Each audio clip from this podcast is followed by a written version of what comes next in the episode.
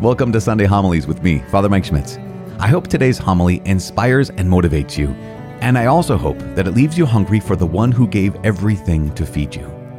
If you want to get this and other Sunday Mass resources sent straight to your inbox, sign up at ascensionpress.com/Sunday or by texting Sunday to 33777. You can also follow or subscribe in your podcast app for weekly notifications.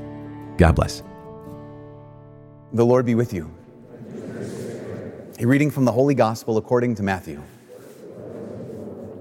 Chapter 5, verses 13 through 16. Jesus said to his disciples, "You are the salt of the earth. But if salt loses its taste, with what can it be seasoned? It is no longer good for anything, but to be thrown out and trampled underfoot. You are the light of the world. A city set on a mountain cannot be hidden, nor do they light a lamp and then put it under a bushel basket. It is set on a lampstand where it gives light to all in the house. Just so your light must shine before others, that they may see your good deeds and glorify your heavenly Father." The Gospel of the Lord.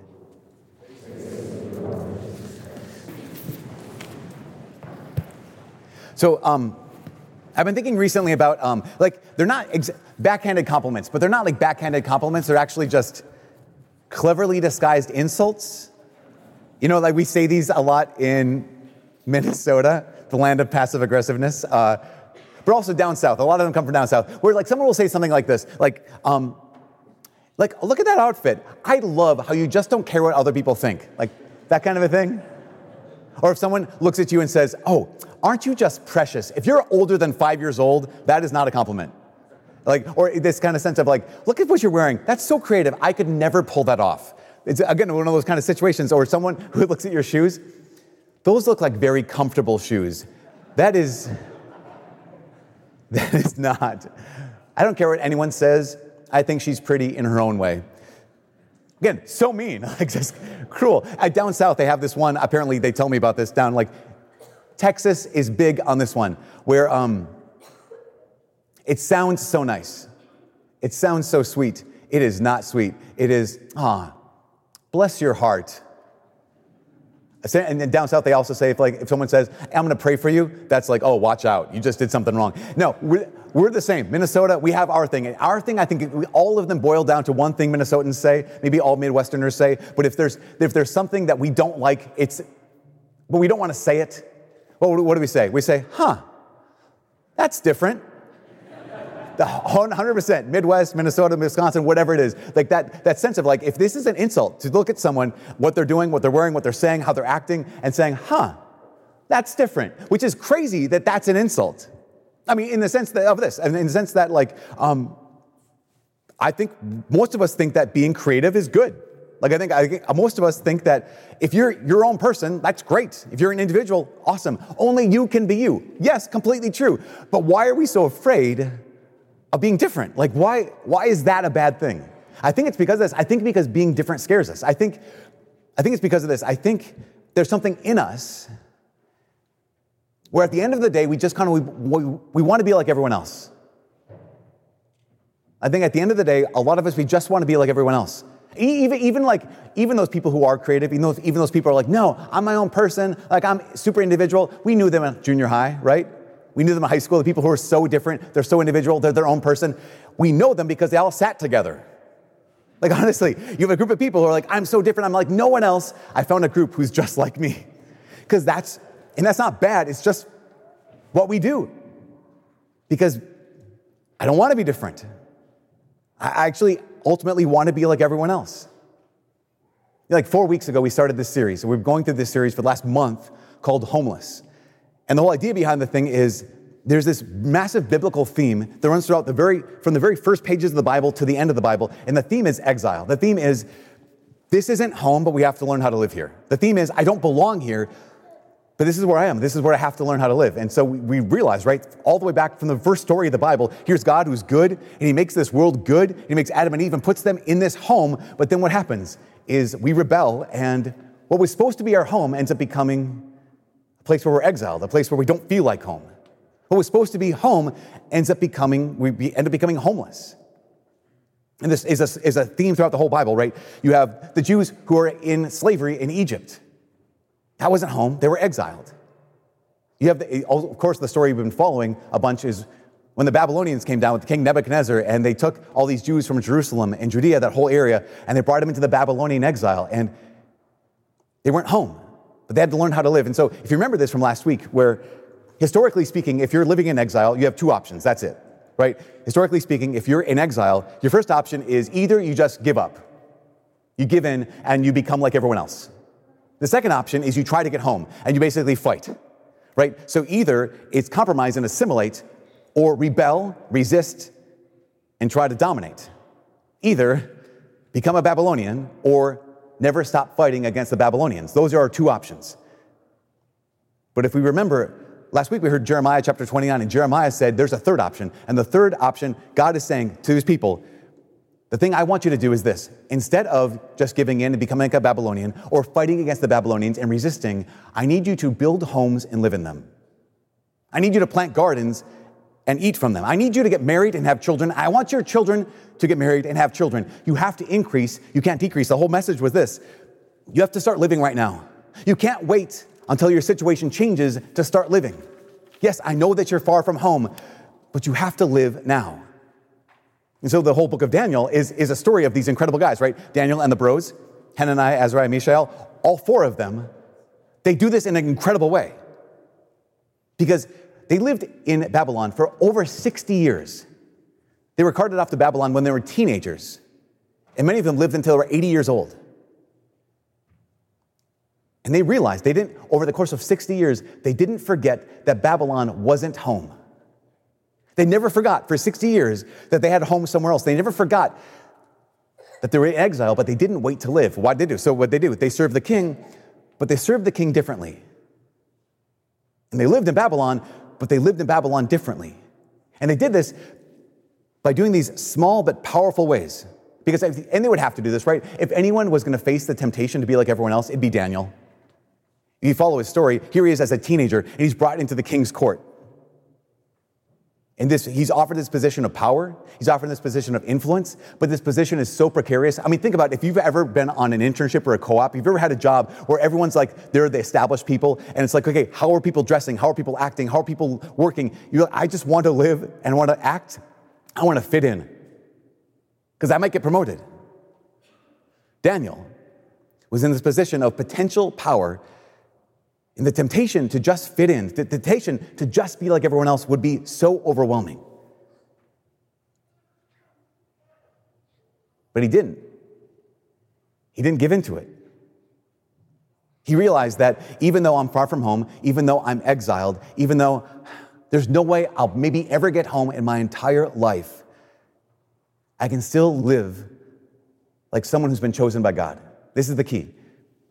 Because here's what happens. In exile, homeless, one of the most devastating things that happens to us is we forget who we are. Most devastating thing that happens to us when we're homeless, we're far from home, we forget whose we are. And again, this isn't anything new. This actually, God knew this was going to happen. So what he did is he got ahead of them, and he said, okay, here's what's going to happen. You're going to live the rest of your life. Almost all of us are going to live our entire lives exiled, our entire lives homeless. So here's how to live. If you remember this, when the Jews were in Egypt, they were slaves. God set them free, and as they're wandering through the wilderness for 40 years, God gives them a couple different books. One is the book of Leviticus. The other book is Deuteronomy. Like super good reading, bunch of rules. And so sometimes really dry for us, but for them, there's a list of rules that God was giving them. Why? He was giving them these rules because he was saying, okay, here's the deal. After 40 years, you're going to be brought into the promised land. Now, the problem with the promised land is people are already living there. And they're the Jebusites and the Hittites and the Perizzites and all the whatevers. And the problem is when you get there, you're going to want to live like them. When you get to this place that I want you to live, you're going to be tempted to just become just like them. You're going to be tempted to say, I don't want to be different. So here's all these rules. Because you're going to want to live like them. The problem is you can't. You have to be different. God is telling his people, once again, when you are brought into this land, you can't afford to be just like everyone else. Not because you're better than anyone else, but because you're mine. And so what does he do? He says, okay, so when you eat, you have to eat like this. And when you wear clothes, your clothes have to be like this. And when you rest, the way you rest is going to be on the Sabbath. It's going to be like this. Even the way you cut your hair, it's going to be different. I mean, even think about this. God said, take my word and bind it on your arms. Take my word and wear it on your head. Wear my scripture on your head. And it's interesting because these practices, they do three things. All these practices do three things. They find you, they remind you, and they cost you. When I say they find you, what I mean by that is you don't have to go out of your way to find them, right? They're going to find you. Like you don't have, if the rule is when you eat, eat like this, you don't have to go out of your way to eat. Most people eat roughly every time, every day. So it's going to find you every single day. It's not something you're doing. It's going to find you. It's going to remind you. So if you're wearing clothes that are different than everyone else, as you're walking down the street, it's going to be kind of hard to think you're just like everyone else. Because you're literally going to look different. It's going to remind you that you're not like everyone else. And it's going to cost you. I mean, the very least it's going to cost is like all the people next to you are having BLTs. You're just having LTs. Super lame. But, and that's the least. It's going to find you, these practices. You don't have to find them. They're going to remind you of who you are and whose you are. And they're going to cost you. And this is what Daniel does. When you read the book of Daniel, the chapter 1, we already talked about this a couple weeks ago. In Daniel chapter 1, he's going to eat from the king's table, and he decides, no, I'm not going to eat from the king's table. He resolved to eat like a Jew. So every time he sat down, he was reminded, I'm not like everyone else. Every time he ate, and everyone next to him is eating something else, and he's eating whatever his meal was, he's reminded, I'm not like everyone else. In chapter 6, it says, Daniel resolved his whole life to pray every day, 3 times a day. He said this, it said he would stand in his window facing Jerusalem and he'd bow down to his God every day for 3 times a day for 60 years. That's how Daniel prayed. So he built in these practices in his life, right? That would find him, they'd remind him, and they'd cost him. Of course, we know this. We know that those kind of practices, sometimes there's a danger with those.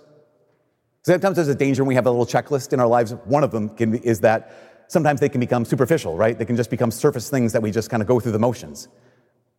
Another danger is we can end up doing them for the wrong reasons. We can end up having the wrong motive. You know, the gospel today comes from a thing called the Sermon on the Mount. Some of you might know the Sermon on the Mount. It's chapter 5, 6, and 7 of Matthew's gospel. This is from chapter 5, and we all know it, right? We all know Jesus who says, you're the salt of the earth, you're the light of the world, you got to live like that. We like it, we know it. But there's a time later on in the Sermon on the Mount, in chapter 6, that I think a lot of Catholics have interiorized. It's a part of the Sermon on the Mount where Jesus says this. In chapter 6, he starts off by saying this. We're going to hear this in like 2.5 weeks on Ash Wednesday. Jesus says, take care about not to perform righteous deeds in order that other people may see them. Otherwise, you'll have no recompense from your Father in heaven. He goes on to say, he says, when you give alms, do not blow a trumpet before you, like the hypocrites do, so that to win the praise of others. When you give alms, don't give alms in public to win the praise of others. Don't let your left hand know what your right hand is doing. When you fast, don't let anyone know you're fasting to win the praise of others. Instead, wash your face and anoint your head, right? So Catholics love this one. Like we have done this so well. We're like, you can hear that. You're going to hear it on Ash Wednesday. You're like, oh man, I do exactly what Jesus tells me. That's me. My faith is hidden. Like no one would know that I was a Christian if they watched me. And I'm just doing what Jesus told me to do. We say, okay, is it hidden or am I hiding? That's the big issue. Because we need to pay attention to the words. Jesus doesn't mind if people see. He says, don't do this in order to win the praise of others. That's the issue.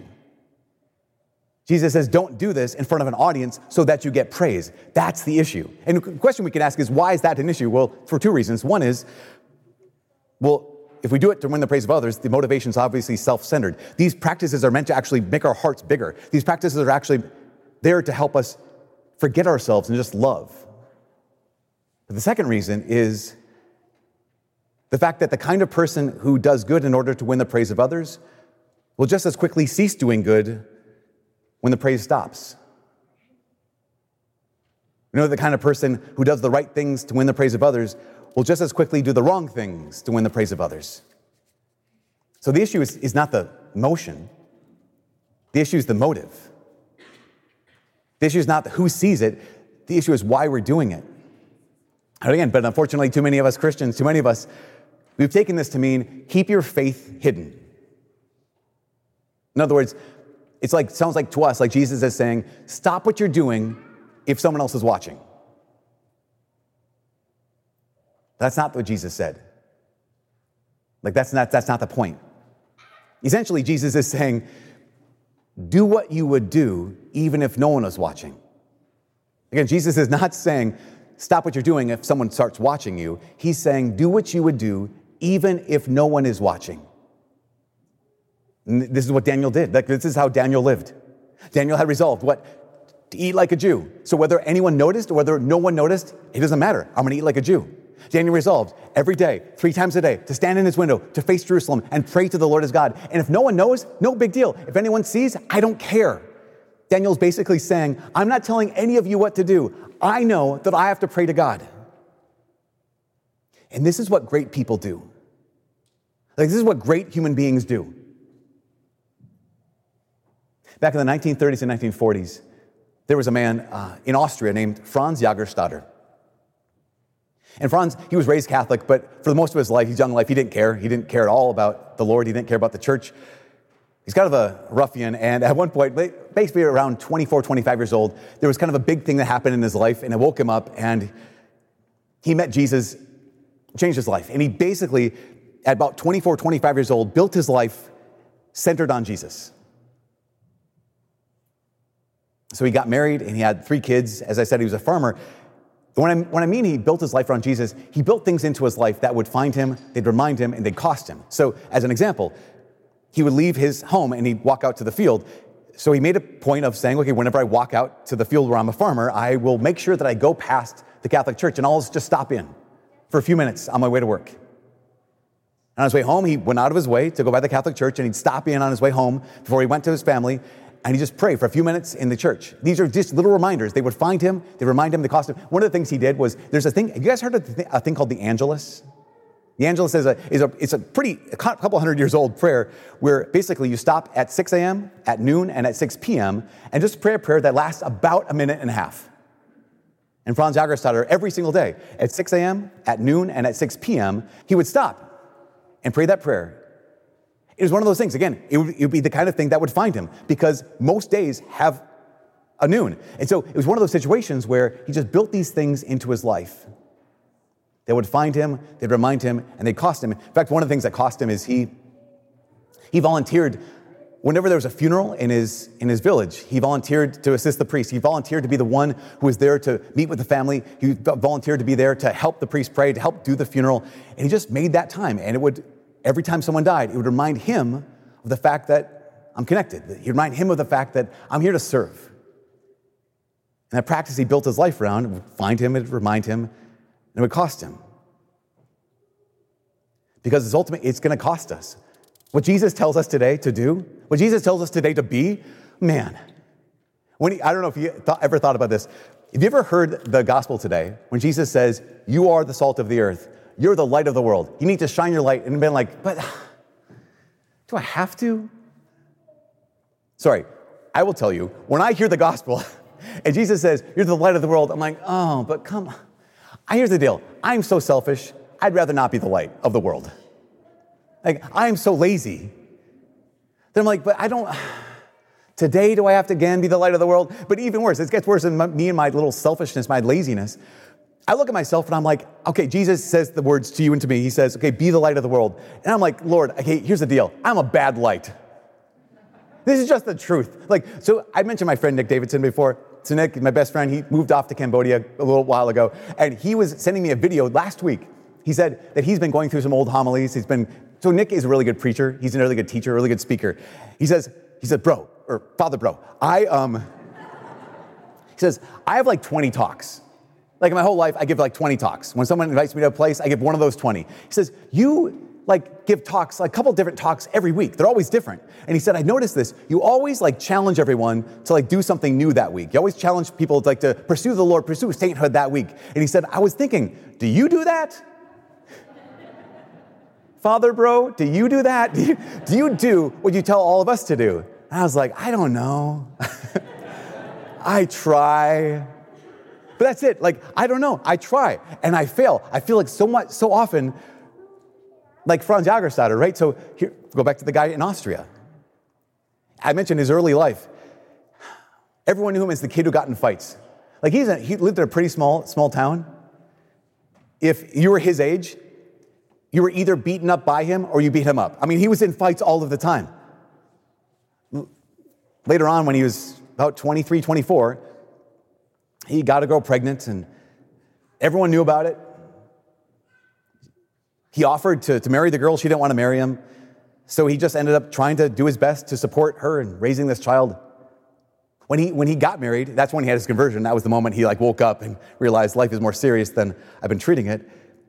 He got married to someone else, had 3 daughters, 3 kids, and he actually even offered to adopt their daughter, and she said no. But you can imagine Franz looking at himself going but here, I can't be a good light. Everyone knows my story. You know, when the Nazis came to power, Franz Jägerstätter stopped going to taverns. He stopped going to bars, not because he was against drinking, but because he would get in fights over Nazism. He's like, I can't just have an argument. I have to punch someone. And he just realized, he's like, I'm not a good light. So sometimes I don't want to be the light of the world because I know I'm not a good light. And sometimes we don't want to be the light of the world because, have you heard of a thing called tall poppy syndrome? So tall poppy syndrome comes from this ancient kind of Greek myth where here's this young king coming into his own, and he didn't know how to rule, didn't know how to lead people, and so he asks his mentor, how do you lead? How do I lead as a king? And this mentor, according to the story, pulls out his sword, walks up to a field of poppies growing, and they're all growing different heights. And he took the sword and he just slices across the top of them, basically cutting down all the tall ones, making them all the same height. And the idea behind the tall poppy syndrome is don't stick your head up because you'll get your head cut off. You know, the nail that's sticking out is the one that gets the hammer. Don't do anything dramatic. Don't draw any attention to yourself. Just be like everyone else. Don't be different. Because why? Because you're going to get cut down. So here's Franz. When the Nazis annexed Austria, some people were excited. But Franz, as a Catholic, realized, we can't be excited. In fact, one year, he had a horrible crop. He lost all of his crops. And so there were government subsidies that were going to pay him money. But the government was the Nazi government, and he refused money. Everyone was saying, listen, just take the money. They're giving it to you for free. You can feed your wife. You can feed your kids. You can take care of your family. But he was like, no, this money's coming from the Nazi party. I'm not going to accept it. And a year or two later, in 1943, they tried to conscript him into the Nazi army. And we might think, to stand up against that is really obvious. It wasn't obvious in the moment. Every one of his family members said, just do it. Just stay alive. Every one of his friends said, just do it. Just stay alive. Even some of his clergy in his village said, just do it. Just stay alive. You have a responsibility to your wife. You have a responsibility to your kids. But he realized as a Christian, as a Catholic, he had responsibility to the truth that he couldn't fight on anything affiliated with the Nazis. So on August 9th, 1943, he was executed. Because that's what happens when you're the light of the world. That's what happens when you stick your head up. That's what happened to blessed Franz Jägerstätter. That's the cost of being light. That's the cost of being salt. But we have to ask the question, what's the cost of not being salt? What's the cost of not being light? Just quick question. What would happen if you put flavorless salt on food? What would happen if you lit a lamp and then covered it up? The answer is nothing. Nothing would happen. And what would happen if a person had their life changed by the love of God? What would happen if a person encountered Jesus and Jesus spoke to them in the depths of their sorrow and healed something that was broken in their hearts? What would happen if someone encountered the love of Jesus who found them at their worst and healed them of their shame? What would happen if a person was like this, that Jesus stepped into their lives and gave them hope, and then they just kept it to themselves? What would happen to all those people who we know? What would happen to all those people that walk among us, and they walk among us in fear and despair and discouragement and hopelessness? What would happen to them? The answer is nothing. Nothing would happen. That's the cost of not being salt. That's the cost of not being light. This is the last thing. Daniel didn't set out to be heroic. He was just homeless, and he chose to be faithful. That was it. Daniel did not set out to be heroic. He was just homeless, and he chose to be faithful, even if it meant he would be different. So what did he do? He ate like a Jew. What did he do? He, 3 times a day, every day, for 60 years, he'd stand in his window, and he'd face Jerusalem, and he'd pray to the Lord his God. And then, what did they do? And then they made praying illegal. After 60 years of Daniel standing in his window 3 times a day, facing Jerusalem and praying to the Lord, they made praying illegal. But Daniel didn't stop what he was doing because someone might be watching. And also, he simply did what he would do even if no one was watching. And we all know it, right? Like, if there's any one story about Daniel we all know, it's a story that Daniel didn't stop praying. He was arrested, and they threw Daniel into the lion's den. Everyone knows this. Everyone knows the story about Daniel and the lion's den. What most of us don't realize, what we don't pay attention to, is the story of Daniel praying in his room 3 times a day, every day, for 60 years. But that's where great lives are forged. Doing that. Those simple things, even in exile. Even when we're homeless, to choose to say, okay, I'm doing this because it will find me. It will remind me, and it will cost me. It's that willingness to be light. Essentially, it's a willingness to be salt. It's a willingness to do what I should do, even if no one is watching. And what that takes is it takes a willingness to not be just like everyone else. What that takes is a willingness to be different.